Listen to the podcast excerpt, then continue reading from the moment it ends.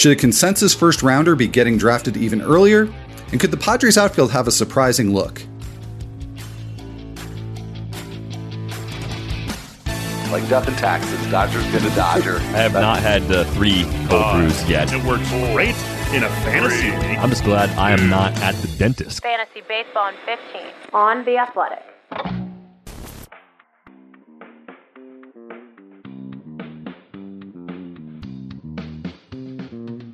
Welcome to Fantasy Baseball in 15 for Monday, July 13th. I'm Al Melchior, and I'm here with Derek Van Riper. And DVR, it's a real was a really busy weekend. I imagine we're gonna have a lot of busy weekends now uh, from this point going forward. So I thought what I would do is just basically rattle off some of the bigger news stories from the last, say, 48 to uh, 72 hours, and then just let you have at the ones that you think really are most deserving of, of some analysis. So uh, here we go. Aroldis Chapman uh, tested positive for COVID. Uh, Francisco Lindor uh, is probably going to hit third in Terry Francona's order for uh, for the Cleveland Indians. Uh, that coming uh, to us from Mandy Bell of MLB.com. Vladimir Guerrero is going to make his shift to first base this season. The Orioles have made an offer to Yasiel Puig. That report coming from Mark Feinsand of MLB.com. Both Buster Posey and Michael Kopech have opted out. Cole Hamels has tricep tendonitis and may not be ready for opening day.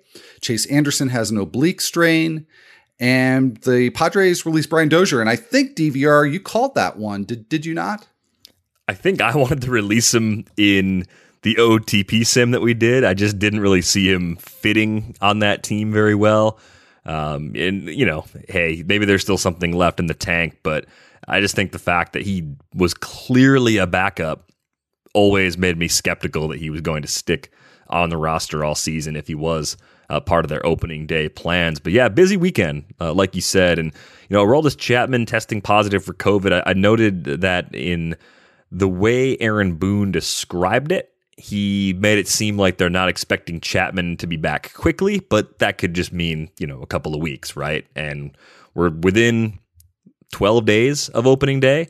So it's right around the corner. And Zach Britton becomes a little bit more interesting to begin the season just because he looks like the most likely candidate to finish out games for whatever period of this season Chapman is forced to miss.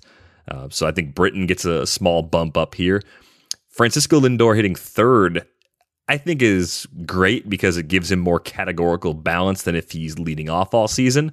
But Cesar Hernandez was the name that I saw as the possible leadoff hitter for Cleveland. And I think that makes him a lot more interesting than he would have been had he possibly been bad, uh, positioned in the bottom third of the batting order. So uh, I kind of thought the the fallout from both of those first two items was interesting. You know, Vlad Jr. moving to first base, certainly uh, a little bit of a hit and keeper in dynasty leagues, but probably something that you knew was going to happen someday with Vlad Jr. And if he just hits the way he's supposed to, where he plays defensively really doesn't matter. I guess as long as he doesn't become UT only, in which case then there'd be a little bit more of a, a downturn in fantasy value. And the way that third base and first base are set up right now, Al, I almost like him better at first base, just having him added to that pool. Yeah, it's a little bit topsy turvy, but I uh, agree with you 100% on that. That uh, that's the way that uh, first base has trended over the last few years. Um, you know, really of the uh, infield positions, and certainly, um, I mean, I think deeper than second base, but uh, you know, really leapfrogged by shortstop and third base. So uh, yeah, maybe it's a it's a net positive for Guerrero. I want to go back to Lindor though, because uh, you're absolutely right about um, uh, Hernandez uh, becoming much more um, relevant. Uh, but I think for Lindor himself, uh, his ADP right now is eighth overall, um, in in at least according to Fantasy Pros. Is there room for him to move up? Because I mean, I think this is going to be a, a pretty substantial boon for Lindor in terms of run production. I think it's possible. I, I, think there's probably an argument for Lindor to go as high as fifth overall, and, and maybe part of that hinges on how much you want to lower Mike Trout based on the possibility that Trout misses some time. We talked about that previously. So I, I could see Lindor being one of those guys who does creep up a little bit. Uh, I, I, thought he was kind of right there next to Mookie Betts all along as someone you'd think about in that same range, the early half, first half of the first round. So uh, I just like getting more balance. You know, I think the the downside of being a leadoff hitter is you know you, you might score 110 or 120 runs if you're going to be elite elite in that category, but your RBI opportunities are going to be significantly down. And I just think to be a great first rounder, hitting third is kind of the optimal place to do that. Since Lindor runs, he doesn't run like Trea Turner runs. Being in the leadoff spot as a table setter doesn't necessarily give him a lot more green lights anyway. I think that's the only possible drawback is maybe hitting third. He runs a little bit less often, but all in all, I do think it's a slight bump up to his value. All right. Yeah. And, and I mean, you said as high as fifth. I think maybe you could even, if you are really uh, not sure about Mike Trout, I think maybe you could make an argument for fourth. Uh, you think is that, that out of the question? No, not at all. Yeah. So, uh, yeah, pretty, pretty interesting stuff there. Um, let's go back to Yasiel Puig. Uh, Orioles have made an offer. So, of course, now they're, you know, we don't want to get too far ahead of ourselves here, but this is definitely the most substantial news we've had about Puig in, in months how do you like this for him? Because obviously it's it's a great park for him, um, but uh, you know, run production could be could be a challenge in that lineup. I think he hit in the heart of the order though, so it's kind of like you know like a CJ Cron situation in Detroit where because of where he'd hit, some of the things that would maybe work against him in a better lineup are offset. Uh, home park is great, so I think that would bode well also for Puig. I'm actually surprised he doesn't have a team already.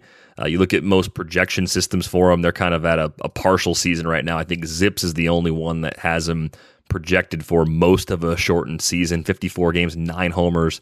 Uh, most projection systems have him in the 260 range with the batting average, chipping in some stolen bases as well. So he is going to be pretty dependent on where he hits in a lineup if he has a team, and his chances of hitting in the heart of the order are as good in Baltimore as they are really with any other club.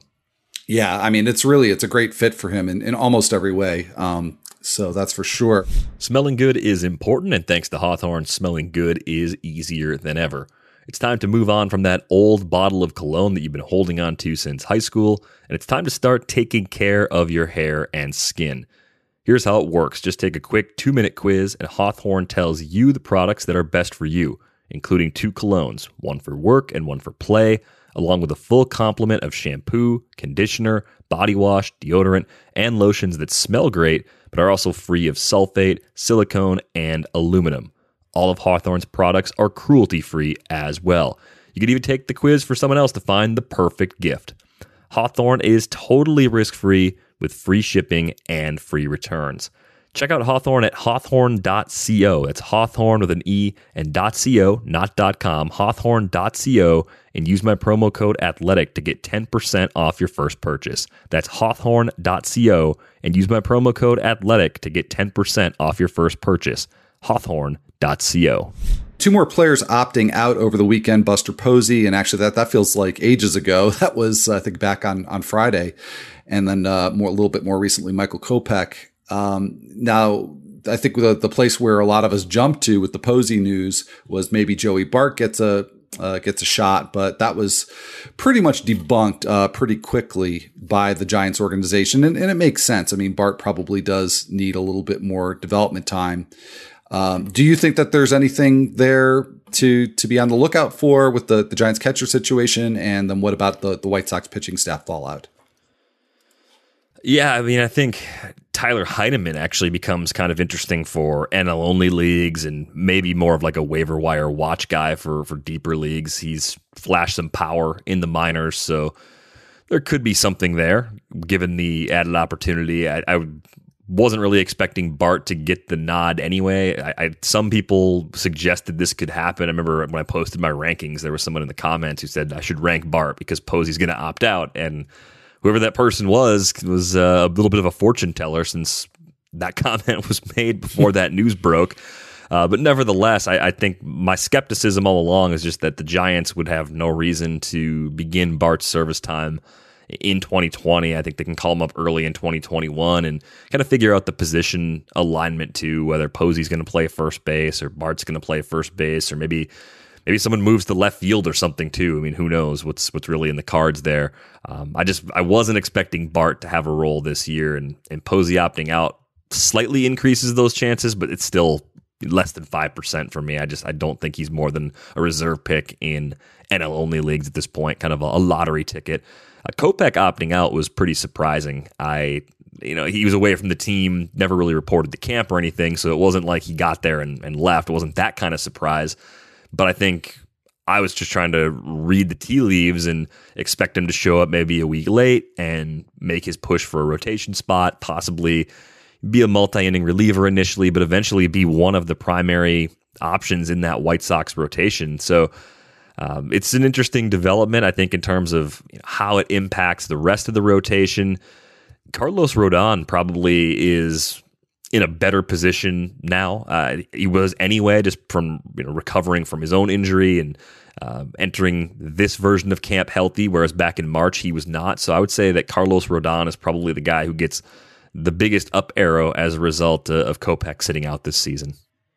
Yeah, yeah. There's, uh, you know, I think that makes a lot of sense, and obviously something that wouldn't have been the case uh, if the season had started earlier, uh, necessarily. And then a couple other pitcher uh, developments, a couple of injuries: Cole Hamels and Chase Anderson. The Toronto one's pretty pretty interesting because you figure Nate Pearson's going to be in that picture, and um, basically Charlie Montoyo confirmed as much, but also framed it in the context of Pearson having to compete with a whole bunch of candidates. Uh, so, are there any candidates either in that Braves or Blue Jays picture that uh, interests you a little more at this point?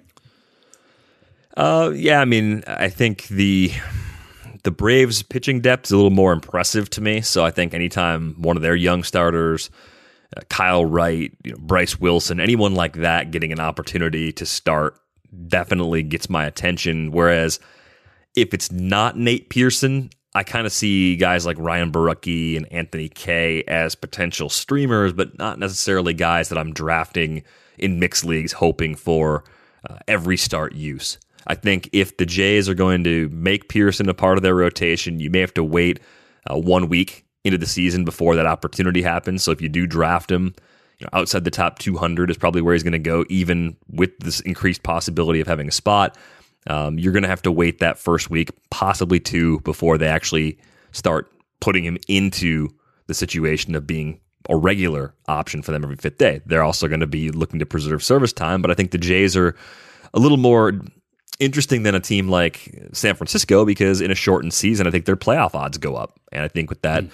that young core they have, I mean, they could surprise. The high variance of a short season is something we've talked a lot about. And if they want to hit their highest end outcome, I think Nate Pearson making a lot of starts for them is one of the things they would have to do to get there. Yeah, absolutely. And I, you know, certainly, you know, I think we all like the upside uh, of Pearson much more than uh, the the many other candidates who are are competing there. So it seems like a good upside play. Uh, we we talked uh, at the beginning about Brian Dozier being released, but there's another Padres development that I just I found, frankly, I found it fascinating. Uh, actually, there's two parts. Tommy Pham is back. Um, he had tested positive for COVID, so fantastic to see uh, Tommy Pham uh, return to the Padres. And there was a piece in MLB.com from AJ Cassavell where he said that the it looks like the starting outfield will be Pham, Myers, and Grisham. So a couple of obvious um, omissions there: Franchy Cordero and Josh Naylor. One could be the DH, but Cassavell also said that Edward Olivares has already really opened a lot of eyes in um, in the training camp, and he may have a leg up for that fourth outfield spot. And you know, with with the DH, I mean, he could really land some some playing time. He stole 35 bases at Double A uh, Amarillo. That's the the Sod Poodles, by the way. Um, and uh, you know, definitely, uh, anytime somebody with some steals potential comes onto the scene, I, I think it's uh, it's pretty interesting. So, I already put a bid in for him in uh, in one league. Um, where would you want to pursue Olivares at this point?